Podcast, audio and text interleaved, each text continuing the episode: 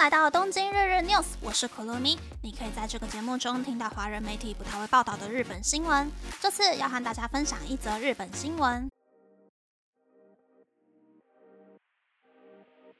长期以来，大家都在讨论数位转型的必要性，但很可惜的是，日本的数位转型通常都只是在表面上半吊子的转型。到底该怎么在劳动力短缺的零售业界进行数位转型呢？多年来一直支援零售业进行数位转型的俊思生来解释背后的原理。近几年，各大食品零售商纷纷为自家的网络超市专门开设占地一万平方公尺以上的物流中心。今年七月，永旺集团的 EONext 在千叶市开设新的物流中心——玉田自动化物流中心，供应给五十间店铺的商品。而永旺的竞争对手伊藤洋华堂也预计在今年内开设供应半径三十公里范围内、占地三万六千四百五十六平方公尺的伊藤洋华堂网络超市新横滨物流中心。在物流中心内，拣货的效率会提高，机器人也可以加快整体的流程。但缺点是，初期必须投投资数十亿日币的金额。对企业来说，这个投资只许成功，不许失败。其实，在欧美和中国，早早就有网络超市和网络超市专用的大型物流中心。其他国家的零售业是怎么从电商事业成功获利的呢？美国最大的连锁超市克洛格投资超过日币一百亿元，开发大型自动化物流中心。二零一八年，又和英国的网络超市欧卡多合作，目前已经拥有七间大型自动化物流中心。然而，当初预期四年就能回本的自动化物流中心，在财报上却出现没有明确经济效果的结论。如果要让自动化物流中心的投资回本，就必须要扩大可以供应的区域。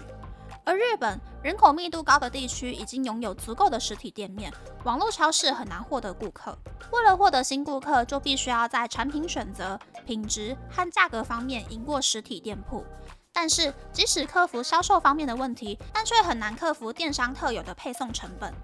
如果用有效运用库存商品的观点，网络超市可以分成下列五种营运模式：一、实体店面，门市人员接到订单后，在店面拣货并运送到客人的家中；二、暗店，只服务网络超市，不对一般顾客开放的商店；三、复合型暗店。在实体店铺附近设置暗店，可以减轻库存负担，并提高线上销售。四、物流中心由实体店面的物流中心直接送货到客人的家中。五、复合型配送主要从物流中心出货，但会依照商品类型从附近的实体店铺拣货。各个网络超市可以依照营运的规模和方针，采取合适的营运模式。那么，和全世界电商普及率最高的中国相比，日本的现况又如何呢？根据日本经济产业省的二零二二年度数位交易环境改善事业电子商务市场研究调查报告，二零二二年中国的电商普及率是百分之四十五点三，日本则是百分之十二点九。中国和日本差异如此之大的理由，是因为中国的外送员和顾客的贫富差距较高，而且中国的城市地区汽车较多，塞车的情况严重；乡村地区汽车又少，大众运输不像日本那么发达，人们很难出远门买东西，因此电商就变得活跃。甚至在上海的高级超市盒马先生，购物的人都是收入跟日本人差不多，或者是比日本人更富有的人。但在店里打工的工作人员收入却很低，才可以设计出三十分钟内免费送货的商业模式。像日本这样贫富差距较小的国家，很难复制中国的商业模式。虽然没办法复制中国的商业模式，但可以学习他们高效率的营运方法。中国第二大的电商公司京东的网络超市，直到二零一五年，所有订单都是从实体店铺中拣货后配送到顾客家中的。但近年来，为了提升效率，京东根据订货量和销售区域的面积，重新设计物流仓库。每日订单数低于三百件，店铺卖场面积大于五百平方公尺的店铺，所有订单皆在店铺内拣货；店铺面积较小的店铺，则一律从暗店拣货。每天订单量在三百到一千五百件，店铺面积大于三千平方公尺的店铺，热销商品会从店内仓库或暗店拣货，其他商品则由卖场拣货。如果每天的订单数超过三千件的话，将会从自动化物流中心拣货并发货。根据订单量和店铺面积优化物流策略，是日本网络超市应该学习的地方。重点是要加强实体店铺和网络超市之间的合作，采用符合顾客购物趋势、按照商品灵活的设计拣货方式，不仅能够提高效率，也可以提高整体的顾客满意度。以上是这次和大家分享的新闻。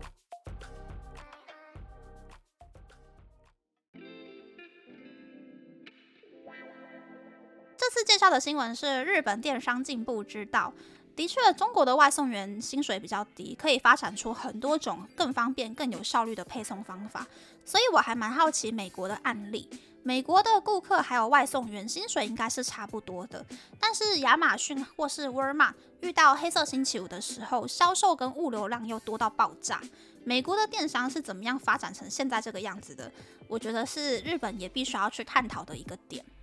那日本的网络超市，我觉得蛮坑的地方是要满额才可以免费配送，有一些是满日币六千元，有一些是满日币一万元哦。我觉得那个满额配送的门槛有一点太高了，而且网络超市的售价也不一定会比实体店面还要便宜到哪里去，而且商品的种类又会比实体店面少很多，只有卖那种超级无敌定番商品，客人的选择非常的少。但是我还是会一个月订一次网络超市，买一些面条之类保存期限比较长的商品，或是大包装的冷冻蔬菜跟一些日用品。然后每个礼拜再去一次附近的实体超市，买一些吃完的东西，或是比较不太一样的东西，换换口味。如果日本的网络超市商品够丰富的话，我就不用再去实体超市买东西了啦。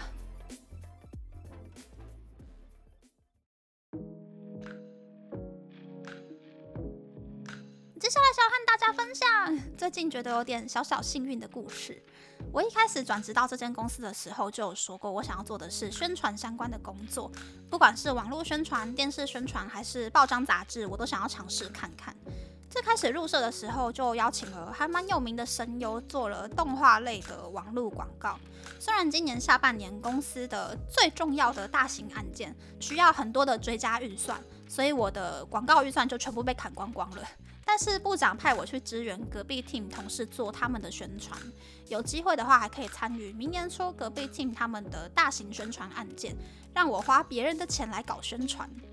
而在每一个部门都把预算让给最重要案件之后呢，每一个部门也都在盘算着可以用明年度的预算做什么事情，所以大家都在统计目前为止的数据，制作新的企划书。这时候呢，我原本的课长就 cue 我去参加外面的。宣传的博览会，看看最新的宣传趋势啊，或者是顺便找找看有没有可以合作的广告代理店。